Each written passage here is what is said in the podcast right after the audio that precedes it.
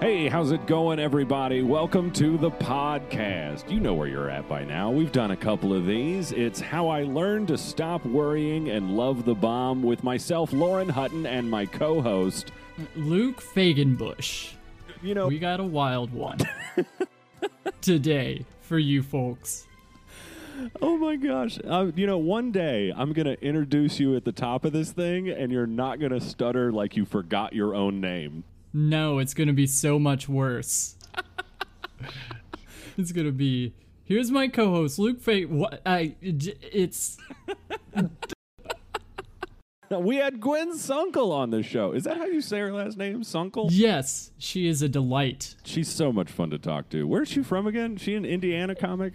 Indianapolis. Yes, she works a lot with the Sunday Show. A lot of stuff there. Good stuff. Oh yeah. Isn't that done at Black Circle?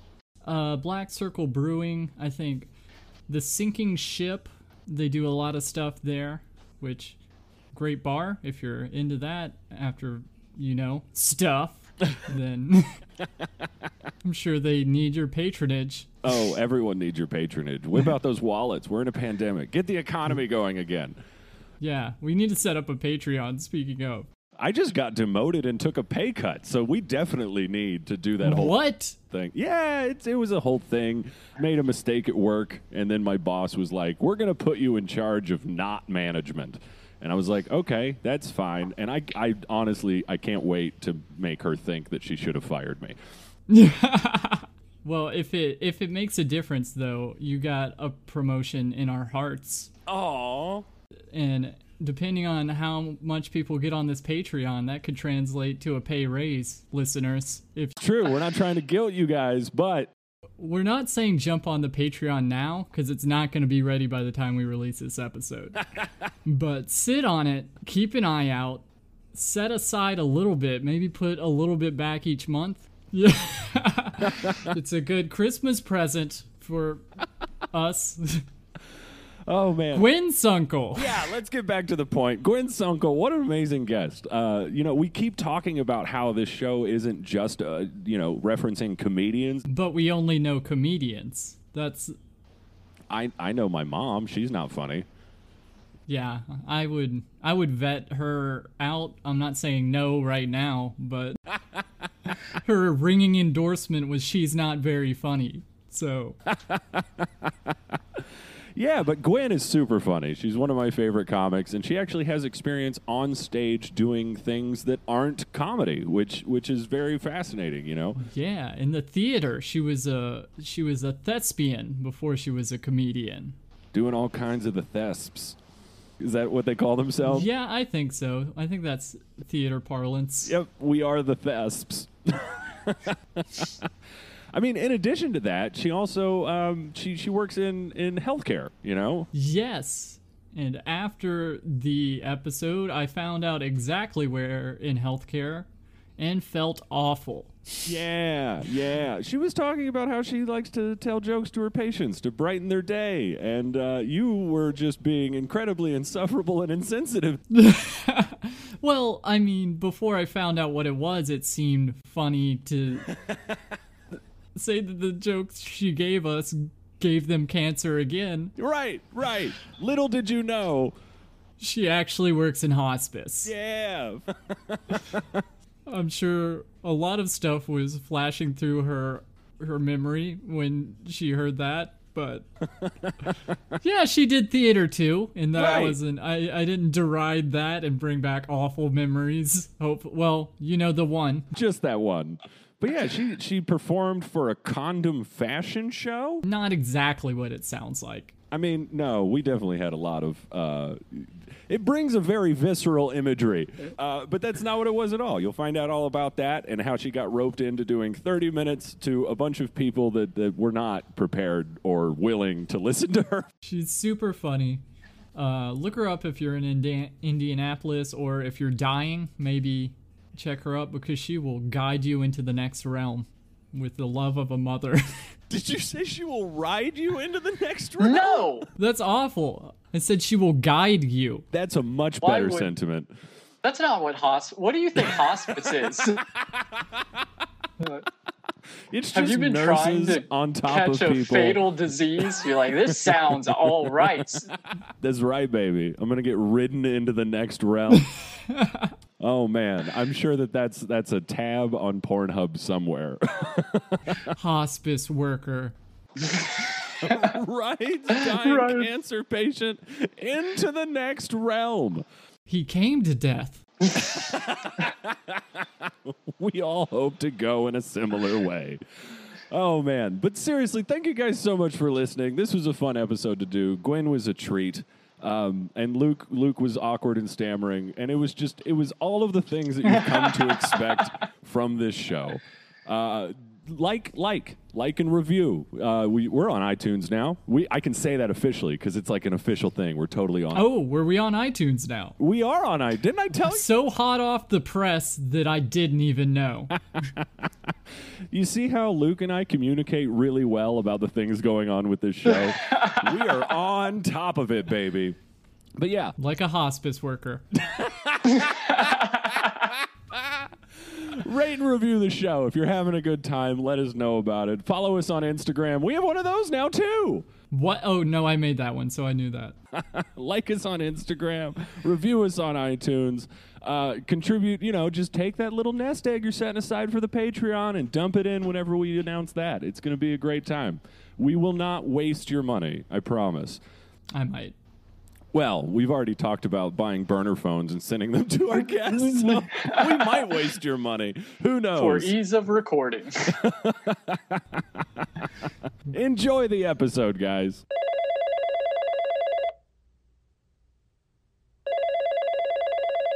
You didn't I, I do didn't that already? You didn't already ringing, hit play? We can go back and edit that in if that's ideal. Oh, we're gonna. We're gonna. I want this to feel as organic as possible. I want everyone to know that I don't want any evidence that we could possibly be in the same room as each other. You know That's a bad want? news bears situation right there. To just be us talking while while our guest sits there and listens awkwardly. That would be ideal. So let's I thought just, that's what we were doing. That's Is the- that what we're doing? That's the theme of the podcast. We just keep cutting her off and talking about nothing until I think I think we could accomplish that. I mean, we could do that for 160 Oh, minutes, for right? sure. Gwen, are you good with that? It's is that how long the pod? yeah, Luke didn't tell you. We're gonna roll for two days, and we're gonna edit it down to the best clips. it's going to be about five minutes long. Far be it for me to tell anyone how to create their content. and we expect you not to for the entirety of us talking. So we'll just do that. And Problem solved. so how are you doing now that we've got that out of the way? I'm doing great, man. I'm doing great. Uh, today is the one year anniversary of the Sunday show at Black Circle Brewing. So we've got a, a cool show happening tonight in Indianapolis. Excited about that. And uh, oh, that is awesome. Hell yeah! Who's on that show? You've been running that for a while, right? yeah, so I mean, Rocket Ship and the Sunday show have been happening for nine years, but we've been at this. Um, our current location at Black Circle for one year now. Um, we're gonna. The show's gonna be headlined by the redneck you love to hate, Brent Terhune. I, I recently saw him jump on the uh, community podcast doing his Instagram thing. He's so funny. yeah, uh, that's he. He will be there tonight. He's really blowing up, and I love it so much for him. Like you can get a cameo now of him. Oh Like, snap! How much is it? How much is it? I think it's like forty bucks, maybe. I mean, that's totally worth it for that oh. guy. I would pay 40 bucks for that dude just to say some nice things for two minutes. You better believe it. yeah, absolutely. Were you on Rocket Ship like nine years ago when you guys started out? Was that no, I've only been doing comedy for about five years. really? Yeah, I'm later to the game. It's not reflected by by seeing you on stage. You look like you've been comfortable up there for at least the last 35 years, uh, at least. Well, I'm glad I am that off. So I um, did Luke give you the rundown on like you know what we do here, how we handle things, just how generic and hacky this uh, entire podcast is. No, I'm I'm coming in coming in blind. I think she got it Oh, from the, even better. from the context, at least the hackiness and all of that. on that. Uh, yeah, so just to fill you in, this is a this is a podcast about bombing. That's all we do. We just talk to, to comics and performers about you know times that they've just ate it on stage. Um, and you've been you know you say you've been doing this for about five years. I'm sure you've got plenty of of tales of woe and worry. Oh yeah. Oh yeah, definitely. I mean, we all do. We're all. I mean, I, I, I'll speak for Luke and I. We're terrible. So I mean, we have plenty of those Yeah. fun times. Have been and still am. You know what? Consistency is the key to success in this business. Mm-hmm. Hey, I'm see. Look at that. You call it a business. And that's that's so nice. That's Bombing such a nice. consistently, especially. Yeah, for sure. You got to know what not to Right. You got to learn by by screwing up multiple multiple times. Yes. So when you first got on stage, when when were you like uh when when okay, yeah, when did you decide that you wanted to get on stage and try and be funny on purpose in front of strangers? Uh, so I had always kind of grown up doing a lot of performance stuff, um, but more like music performance, like singing and, and things like that. Uh, oh, gotcha. and some like you know community theater school theater type things um so i was already like pretty comfortable speaking in public or you know being on stage in front of people um When did that start up? Were you just like a high school musical kid? yeah high school musical i'm i i well outdate high school musical uh, by many many years um but yeah more started like um even younger than that like in elementary school and stuff uh, oh like wow. like um a lot of it was related to like uh, church and um school type performances I can relate with that kind of a background. Uh, there were many times that there were women in, in my church uh, family that had they. I was known for being the kid that everybody wanted to do uh, something in like the performance structure, but I Oh, didn't yeah. want to have anything to do with it, and so they would bribe me with like transformers and stuff. It was a good time. did they need you to play like um little child of galilee or something like a bunch or No, it was it was like it was more of a situation where I would commit to being like, you know, an integral part of the show Mhm. and then I would let the, the rehearsal time get so close to like the performance weekend and then just decide that I didn't want to do it anymore. And they'd be like, "Well, will you please cuz no one can learn your lines in enough time at this point. Like we're kind of locked in. This thing's like 7 days away." And I'm like, "Well, what's in it for me?" And yeah, I would just play play that up as hard as I could. Wait out for the Optimus Prime. Gotta get that. I never got the Optimus Prime. I oh, always gave in the moment that because I mean, first it would be like, well, we'll buy you two Legos. They'd be like, you can't do anything with two Legos, and then you know. They would upsell to like, we'll buy you a Starscream, and I'm like, okay, fine, I'll do it for Starscream. wow you got to be turning down a, a lot of parts to be getting enough legos to do anything So when did that transition from like you know musical performance and, and church and school plays and things to like you you th- you thinking that you had something to say that people wanted to hear with just you and a microphone? Oh yeah. So um, after I got out of my full time job, is I, I work as a nurse practitioner. Um, and Okay. Be a, a registered nurse, and I worked nights. Um, so it was really hard to commit to being like in any kind of organized performance, anything, because you like. You know, can't be like in a choir in a play when you work, you know, three or four nights a week. So once i um, like finished grad school and stopped working nights full time, uh, I just had like a lot more time on my hands, obviously, and I was like, I want to give this a try. More because I like I I was really I just really enjoy writing. Um, and so it was a good challenge to be like, okay, I have to write five minutes worth of funny stuff to say out loud the first time. Oh yeah, for Yeah. sure. I started out as a writer, and I don't write as much unless I have that pressure of like, okay, you need to say something to a room full of people because you're making yourself do it, and Yeah, no, you need five minutes. Totally, totally, yeah. And it made me, it gave me something to like um, do a little bit of writing every day. So right. So you remember your first time on stage? I do, yeah. I did the open mic at Crackers Comedy Club in Indianapolis, the one in Broad Ripple. Uh, it's closed now, but um, yeah, doing your first time like at an actual cl- comedy club seems so intimidating to me. I just found like the smallest bar open mic I could, and it's like, okay, five people in a room, I can do this. yeah, it was. Um, at the time, you also had to like bring a bunch of people, so Yeah. like several. Uh, uh, I had like you know nine or ten people there to see me, which was the like why anyone wants to go see anyone do stand up their first time. I will never know yeah. because because it's usually terrible. Oh, it's so bad. It's always so bad the first time. But and yet your friends are so excited to They see you get up there and try. they're excited to see you try. That's right. When I first started, like I didn't, I wasn't, I didn't know a ton about you know some of these little bar mics that you could go to where I could be like, okay, I could go try this and get my feet wet. Oh right, you always assume you show up at a club, and after you go five Nope. times, they're like, "Hey, you want a headline?" yeah, I, I mean, I think I do a little better than that, but yeah. so were they were they supportive when you brought them? Were they they clapping and cheering? Yeah, absolutely. They they all really enjoyed it, and I mean, I uh, am uh, trying to say like I'm some sort of you know comedic genius, but like I've always been kind of a cut up and a cla- you know the class clown, and like had a pretty good sense of humor. Um, could make people laugh even you know before I started doing stand up. Oh yeah.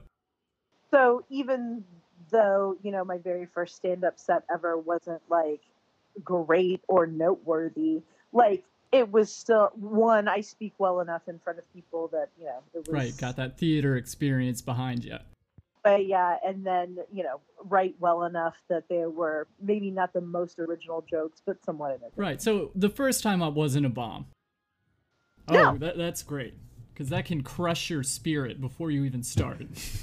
Yeah, I, I- I think if I had gone to one of those like five person bar mics, that might have been like the last time I did it. if no if, if nobody was laughing at- something that is probably at least a little bit funny i don't know that would have been I remember the first time I went up, it was at uh, Chameleon in Northside in Cincinnati. Um, and it was Andrew Rudick who was running it. And I was so nervous. I did my f- carefully timed out five minutes in 30 seconds. And then I go off, I step off stage, and he's like, Yeah, I feel like weed had something to do with that. And no, I was sober. totally totally Oh man. yeah it's it's amazing how fast the that time goes by So fast. So fast. Did you actually fill your five minutes your first time up there, Gwen? so i if i'm remembering correctly it only had three like the crackers if it's your very first time going up you get three minutes and then subsequently you get six minutes so i did fill like my whole three minutes um There you but- go. So how long did it take you to bomb? Like when was your first experience when you were just like, "Oh no, this is what happens when no one likes you." Uh, uh, I had an experience where I bombed probably, I don't know, six months or so after that. Well, six months of a hot streak is pretty good. I know, That's- Call it a hot streak. Like, there's a difference between being not good and bombing. Truth, truth. Um, but so uh, one of the like, uh, in addition to doing comedy, I, I like I host a lot of events like uh, drag shows, uh, chili cook-off, oh yeah. you know, baby kissing contests. you know, I've achieved a level. Hold of on, is that a real thing? No, Please. no. Oh, you crushed me. We're about to make it a real thing. Oh my god, baby kissing contest. I want to see who can give this baby the fucking best.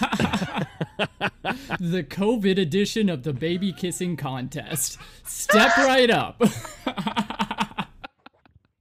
Two sets of judges, one judging the kissers, one judging the babies. There's trophies all around. and the we have to do protesters this. judging us.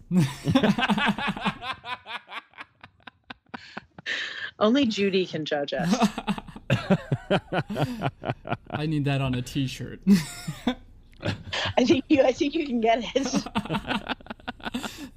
So what happened at that first bomb? So, so mm, the very first like big, big bomb that I had was um, that I had got asked to come down to Bloomington and host um, the condom fashion show, which um, is a thing that they do for like Safer Sex Week there, and it's basically these clothing designers make outfits out of condoms. okay, I thought it was men with erections walking on stage showing off condoms. So I'm I'm really glad it was that thing. Wish. I wish. Um, so it's the condom fashion show, and one of the fraternities was putting it on. I think I don't know if there's a exclusively homosexual fraternity at IU or what what it was, but what um, but anyway, it, as part of this, there was a drag show that went along with it, and I was so that's the the part that I was hosting, and this drag queen was coming in from out of town. Um, to do this show, big name, like has been on RuPaul's Drag Race, and it, you know, uh, this was a very big get for me to be doing a show. Um, and the guy who I was kind of talking to, like the liaison back and forth with all this, kept telling me like, this is going to be no big deal. You know, you're gonna you show up, I'll hand you a binder um, for like your notes and stuff. Um, that that's got all the information you need in it, and then you know, turnkey opera, and you'll walk in and do your thing. Oh, okay, yeah, no problem. And so I get there and I'm, you know, get all ready and everything. And this guy is like not showing up and not showing up because he had gone airport to pick up this drag queen who was late. Um, and then like showed up not in makeup or anything, which is a, a pretty big part of being a drag queen. So how long before the show was that? She showed up as the show was supposed to be starting. Oh no. Oh my gosh. like minimum an hour for a drag queen to get ready probably more like so they're like gonna you know they're holding the show the guy who who was running it r- walks up to me and hands me you know that i'm like is supposed to have all this information for me because they have like sponsors of the show they want me to you know talk about and everything and blah blah, blah. and he hand to god walks up to me and hands me an empty mother An empty binder? it, Just like nothing? like no information in it whatsoever the, the binder was not like what I was holding the papers in was not uh, the problem. Brought a clipboard. Uh, so I don't even ha- there's not even like any paper or a pen in it for me to like write down notes about people. So I'm seriously gathering up like scraps of paper and napkins and like on it in, in like crayon, you know, just something to get putting it in this binder uh, to try to get. And so eventually they're like, "Hey, we've got to start this show. We, you know, people have paid a lot of money for these tickets, and it wasn't just like I like IU students had paid money to see these tickets. Like again, this drag queen was very popular. People had come in from like other cities and states. Um, oh my god. the tickets were pretty expensive. Like there was a, a ticket price that included like a meet and greet of fifty dollars. So like. you know, this is not just like a show up for free and enjoy something. Like the people had come to had paid to see something, and so they like send me out there, and they're like, "You're just gonna have to stall." oh no. and I have to stall for like 30 minutes. And again, I've only been doing comedy for six months. I definitely don't have 30 minutes of material. I Right. the imagination. Mhm. So, and people were so sick of my shit at that point. Practically, they never wanted to see me again. They were so, so done. I kept going through, they're like pulling out a napkin, be like, and we want to thank our sponsor, uh, Uncle Bill's Pet Supply. so, how how much material did you have at the time? I don't know, maybe 10 minutes. Okay, I was gonna guess five based on personal experience because that was me at six months. Five, probably closer to three. but Yeah, I, I don't even know that it's 10 minutes that I do now. right. So you just fill it with sponsor spots. You're like, tell a joke, ten minutes of Petsco. trying to do like crowd work from like an auditorium stage. Everybody and they're just staring up at me like, "What?" I can't see anybody to be like, "Hey, you look like you're having a good time," or "Where'd you get that shirt?" You know, because it, So it's just a bunch of crowd work of like, hey, you in the dark. Can you come up here so I have something to talk about? Um, but then eventually she finished her hair and makeup and came out, and everybody was um, really excited to see her um, and forgot that I was there. So, okay, that's good. So you did what you were supposed to do. yeah. yeah, the only thing that you can hope for as a host is that everyone's happy by the end of the show and they forget who you are. That's Exactly. that's the dream. Yeah. You're a 100% correct. Oh man. So so what happens next? Like did that deter you from trying to to to do comedy in any way? Did that keep your spirits down or did you just kind of be like, "Oh, that was a very weird superficially like, you know, fringe situation." Uh which was it? Um, so it didn't like uninspire me from doing comedy, but it definitely I am more prepared uh now when I go into a gig. Um I for sure bring my own binder, paper, and a pen. Gotta have that binder. Yeah. Um and then I'm also like better at getting information up front from people about like you know if I'm driving from out of town, how, you know what what is, what is expected of me. Um, just some of the, some things like that. Um, it didn't really like take any you know fire for performing away from me because I also didn't. I, I kind of felt like I was not set up to succeed in that circumstance. Oh, Yeah, absolutely what was not. the organizer's reaction to that? Or they like, sorry, sucks to suck. Uh, I mean, I think at that po- like you know a sh- this thing was already starting like over an hour late. Um, it was like uh, me just being there and getting on stage was enough. Yeah. They're just relieved someone showed up on time. if the building is not on fire, he was going to be sad. oh, that's fantastic. So is it- so flash forward where when was when was your next bombing experience or if there's like a particular one that just sticks out in your mind that you want to jump to by all means. oh, another good book. Um, I got like audibly booed one time. nice. Set the scene. Where are we? Uh, so um, they used to do this show slash competition at like a restaurant downtown called Union 50. Um, and it's a pretty swanky restaurant. Like, um, it is not the kind of place where I would have a comedy show, but it, they were also like on a Monday night or something. So it was just kind of like an off night for them. They were trying to get some more traffic in there. But yeah, they would have this like competition once a month where the audience would, you know, vote. Um, and was the show like strictly comedy or was it more like a it was strictly, strictly, comedy contest in a swanky-ish restaurant? Yeah, that's a great combination for success. yeah and it's it's in kind of the neighborhood downtown you know it's like the kind of up and coming trendy area and stuff so um it you know it very again not the place that you want to take your dick and fart jokes but here we were and I told a joke about I used to tell this joke about how um Donald Trump is the president the same way that Crocs are shoes. Uh factually accurate. and some people in the back of the bar who I guess had like come in for like some sort of like work after work drinks or something and they were super conservative uh just started booing me and then like the other side of the bar who um, like didn't know me super well, but but like knew of me from coming to shows and stuff, like start yelling at them. So there's this like yelling match going on.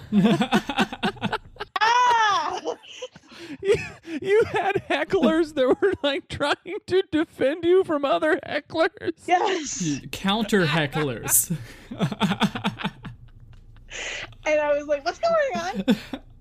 you just back away from the front of the stage and It it honestly s- took the wind out of my sails on telling that joke so much that I don't even tell it. well now is the That's so time we funny. need it That's I mean, I don't disagree with you, but it's like when batman disappeared between the second and third movies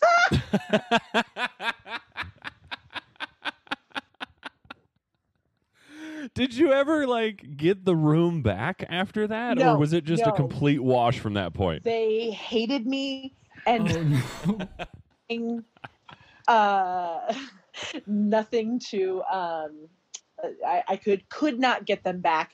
In fact, I, I want to say that I went second to last, and then there was another comic who like told jokes while they were tallying the votes or whatever. yeah Yeah. And I want to say like I it fucking ruined it for everybody else. Sucked the air out of salted the earth that that's Yes. how you win the competition for other people not how you win the competition. oh oh so uh how'd you do in the competition though not I don't it, it also happened like super early into the set like that's a I, I, that joke does not even go in very hard on like Trump's no. No. like he got off easy on that one. I know I, I could have said stuff. I it was kind of at a point I think where people are just were just like tired of talking about politics in general uh but I'm like this isn't even political. I mean, were there were there any people earlier in the show that were being like really heavy and political that possibly like burnt the audience out on that style of joke writing? no no S no. this was like the first political joke and they were not here It for it could it could be the swankiness of the restaurant because if if it's extra swank, that's the one percent. Those are the those are the friends of Trump. But again, Yep. it's- it's in like the gayest, most progressive neighborhood in Indianapolis. Okay, those aren't his friends. That's what I'm saying. I think these guys just like stumbled in here as some sort of like work, like work it and drink thing. oh Yeah, yeah. Come inside to get get out of the gay. That's probably their thinking. They're just Or like uh, business people from out of town, and they're like, "This restaurant looks cool," you know. Yeah, yeah, yeah. Oh, look, they have a thing going on. Let's go and see Right. if the thing is worth listening to. Wait, no, she said Crocs. Boo! yeah, they're just booing the Crocs part. They're like, we hate Trump too, but when you compared him to our footwear, that was too far. We're all wearing them. no, Croc. What have Crocs done to any of you? Okay. Just kept our feet comfortable and aerated. That's it. you guys Croc. What? oh man. Uh, no, no, I do not own Crocs. I aspire to be Oh, Luke, I know what I'm getting you for your birthday now. That's convenient. November 14th. That's Croc weather. Always Croc weather, baby.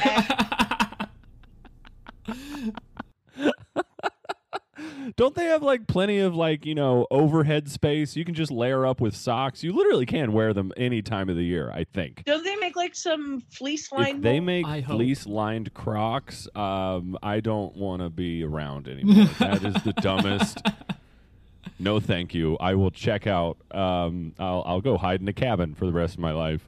I never understood um, the Crocs with the holes in them as like uh, healthcare footwear because, um, as a healthcare professional, I cannot tell you how many times someone has peed on my feet. Oh my gosh. Have you ever tried like your material out on patients? Like, you know, you happen to run into somebody that's having like, you know, just a very grumpy patient. No one likes dealing with them. And you're like, well, maybe I can turn this one around. Oh yeah, yeah. I got a whole set for patients. I know. Oh no, kidding! That's amazing. How how what's the success rate on that particular bit of material? um, you know, you know, strikes and gutters. oh, oh, is it specific to how they entered the hospital? Do you have some for like chemo patients and some for maybe broken arm? uh, That that hot sprained wrist joke. Yeah, yeah, yeah. Well, you know, you get a one good hot spring wrist joke. You've heard them all. yeah, yeah. That, that's been mined pretty thoroughly. yeah. Everybody's got a sprained wrist joke. Uh, no, yeah, definitely. Um, something works with one cancer patient. Surely it'll work with. this is all my hot oncology. Actually, to bring it full circle, have you ever bombed for a cancer patient? They're just like, that's worse than the cancer. You gave me cancer again. Oh no! I um, from what I understand, cancer is uh, pretty terrible. yeah, yeah. I've heard. Mm, hit or miss.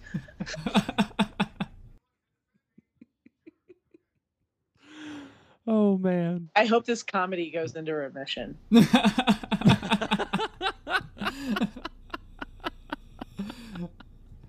if I had cancer, that'd get me. I think that would that would brighten my day. Good, good. I'll have to write that one down. a lot of a lot of these patients are older as well so um, you know you got a a popular one that i tell them is um, why did john wayne adopt a wiener dog because he wanted to get a long little doggy Oh, I bet that just just like home run with all the older folks. they love it Of course they do. Oh man, I wish my grandpa was still alive. I would tell him that joke right now. you know I would stop doing this podcast. I'd be like, "Hold on, guys, I got to call my grandpa because he would him- just love this to pieces." trust me your everyone's grandpas love you know, that had a creepy tone to it that I'm I'm I'm weirdly okay with. it was supposed to. Completely intentional. Mission accomplished. So what else? What what? Uh, um, I know you've bombed more than twice. It's been five years in a comedy career. I guarantee. What's the longest you've driven to just completely eat it on stage? Oh uh, my friend carson and i one time drove 800 miles for Oh my god! That's the whole country. Holy crap! That's like sixteen hours. That's amazing. Where did you go? Where were you headed? so it was a it was a thing where we there was like we had set up kind of a little run through like the south and uh, midwest and stuff um and we like we're we were there were supposed to be other shows like surround we were we went gone out to kansas city and we were supposed to like go to somewhere on on the way there and somewhere on the way back that was going to make this make sense um, Gotcha. and one of those shows got canceled um but we were still like supposed to do the show in kansas city it like it was kind of we we we were gonna like get to split an hour to do like Oh, nice. so this was it was a pretty you know big deal to get to do this much time or whatever So- Right. both like okay so we either cancel this and like kind of put this venue in a lurch and not do the show and not get to do like a big chunk of time and everything we're like fuck it what else are we doing you know this is what we set this whole two weeks aside of our lives to do so let's do Right. it we drove from um where did we drive from? We drove from Nashville to Kansas City, and then we had to be back in Birmingham. Ooh. oh no. and it was seriously like 800 miles when the show when we got to the show in kansas city three people showed up What was the venue? Was it just a bar or a um it was a like a, a small like theater a like little black box theater probably like would normally seat like 40 or 50 people Okay, so those three people are super comfortable. Yeah. Got So room to wasn't like- stretch out. this was going to be an amazing show anyway, but we're thinking, you know, 10, 15, 20 people. Uh, you got to make those opportunities for yourself, I Right. guess. Right. So they were a really good audience. So they were very attentive and like into into the show. Um, but good lord, I've never wasted so much time driving to the middle of goddamn nowhere so that I could turn around and drive to the other middle of nowhere. So so you guys split an hour. So you did 30 minutes in front of 3 people. Did you just mm-hmm. do the same 10 minutes directed at each one of them personally? Because I think I might have tried that if I was in that situation. But like, you know what? Let's whittle this down to the pure golden nuggets and we'll just give each of them their own personal experience that they can Yeah. wait in line for. no, it's kind of fun because I, I was you got to be a little when it's a smaller crowd like that, you get to be a little more conversational, you know. Yeah, yeah. yeah. So it was kind of be like, "What do you you guys want to hear a story about X Y Z, or do you guys want to what what were you doing before here? What should I do when I leave here? That kind of thing. For Yeah, for yeah, half yeah. an hour for three people. Wasn't all I did. but they stayed the whole time, right? They did stay the whole That's amazing that you guys kept That's three impressive. people in a theater for that long for two people. Believe me, no one would have been mad at that. So Oh man. That's The- that's amazing. I felt so bad for the venue owner, and she felt really bad for us. Like, just a mutual malaise Yeah. amongst everyone. It's like, well, you know, no, none of us wanted it to go this way. but it sure did. It sure did. Yeah, and uh, she like you know it's supposed to be like a door split or whatever. I was like, oh Jesus Christ. I can't pay you, but you can literally take the door. Uh, that's the best I can give you at this point. Uh, I hope it fits in your Camaro.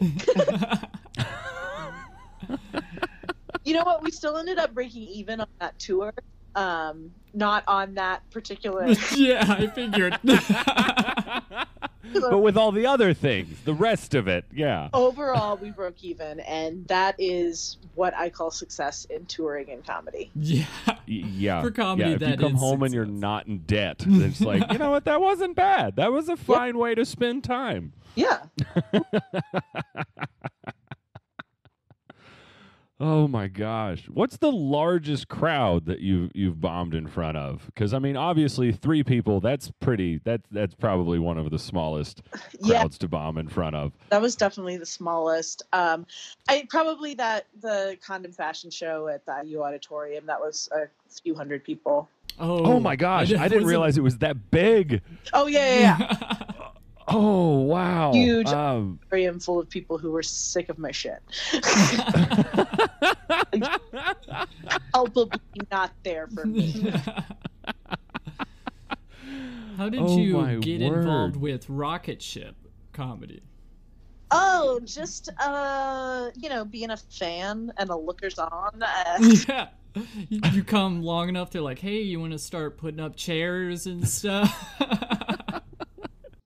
Kind of one of those things where it's like the moment you get tired of it, uh, I, I don't like running open mic, uh, like that. So people would stay and run it for like a year, two years, and then they'd be like, hey, I'm either like moving or I do not have the um, like gumption to continue doing this. Um, so I, I guess it was just my turn to run the Monday show. oh, right. Being the booker for comedy is kind of like the, okay, you're putting in grunt work a little bit, because. oh yeah. So that's kind of like the first place to get involved in uh, in kind of comedy where you do the job no one wants. Um, yeah, and then from there I kind of um, graduated, I guess, a little bit. Uh, I just was like, "Hey, I'm done listening to people tell their first poop joke." Uh, uh, but even that was good too because it, it really forced me to go to like um that like that was my thing that I would be like, okay, I want a new five minutes for this, you know, Right. Right. Yeah. because I had to be. Pushes you outside the comfort zone of like, well, you know, this is a new room, new folks. Yeah, They've never heard this before. right, exactly. Yeah. like you know, same people all the time. So, uh, yeah, and then from there, kind of graduated to helping um, with uh, some of their other stuff, the Sunday Show, and Yeah. Yeah. yeah, Yeah. Yeah. you guys almost sound like the evil things from the Dark Crystal. Skeksis. yes. Yeah. Hmm. I I've been going to the drive-in a bunch this summer because there's nothing else to do. yeah. Yarp. And two weeks ago, my friend and I went to see the Muppet movie, and then the second movie they were showing was the Dark And That's fantastic. only people.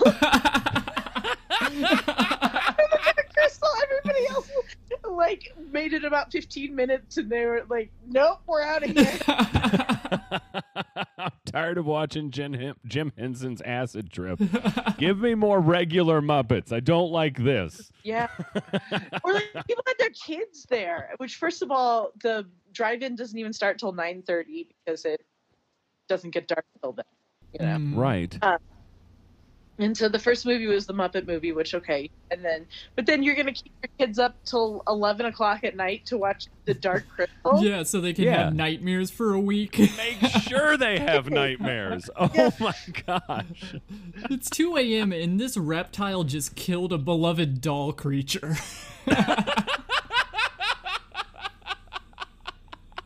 They're fighting over a rock. I don't remember the movie that Amazing. well, but I swear one of them turns to the camera and says "War is hell" at some point. I think that's part of it. You know, that's a lesson you want to teach your kids early on. War is hell. Absolutely. Um, because the sooner that they understand that, the better. You know, uh, you want to you want that message ingrained before they hit junior high, for sure. Absolutely. Yeah. It, it'll allow them to understand how to deal with uh, their junior high bullies. Um, and if they turn into junior high bullies, it will teach them how to bully better. It's just a general good message for all the kids of America or the world, really. You're right. Do you All the kids that listen to this podcast are gonna love that. why did you let us rent that movie? It's so scary. Oh man. So, do you have any experiences like pre-comedy while you were still in like, you know, just the performance side of things where thing, you know, not necessarily like a a, a textbook bomb, but just a situation where something went horribly awry or or just something went just bat dung wrong. Mm, mm, mm. Uh, probably. So I I'm always confused like with other performing arts in comedy you know you're doing well because people laugh and it's really obvious if they don't. Right. But if you're like playing music or at a theater, it's like I guess they get restless. How do you know you're bombing when you're doing a play?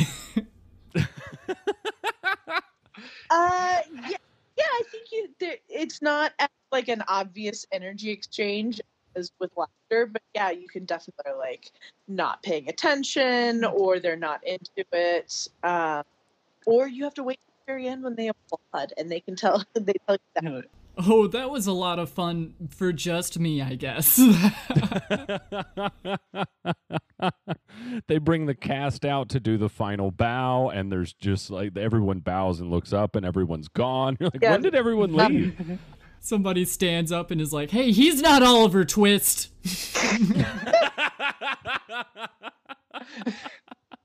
Oh my god. oh, Okay, so Christmas Eve a few years ago, I was home from college, um, and I was supposed to sing "Oh Holy Night" at uh, Christmas Eve church service, which is like the Super Bowl of you know church singing. You know, right, right. biggest Christmas song on the biggest Christmas di- you know, ner- night, you know. So, um, and not a song that I am great at singing. I'm gonna I'm gonna just put out there that it was like it's a little out of my range. I can, you know, if all the stars are aligned just correctly, I can hit that really high note, but it's it, it, it very honestly kind of hit or miss. And Mhm. all Right. that week, um, I was kind of losing my voice, and so I was like, God, this is going to sound terrible. And it's not going to be good. Um, so fast forward to Christmas Eve day, and we all go over to my uncle's house to have like family Christmas, and then we're supposed to go home that night. You know, take a shower, get ready for church, go to church, and um, supposed to sing a song. There, and my uncle lives in Lafayette. There was a big snowstorm that made it like getting driving back um, like had really slowed slowed traffic down and so we were running late getting back.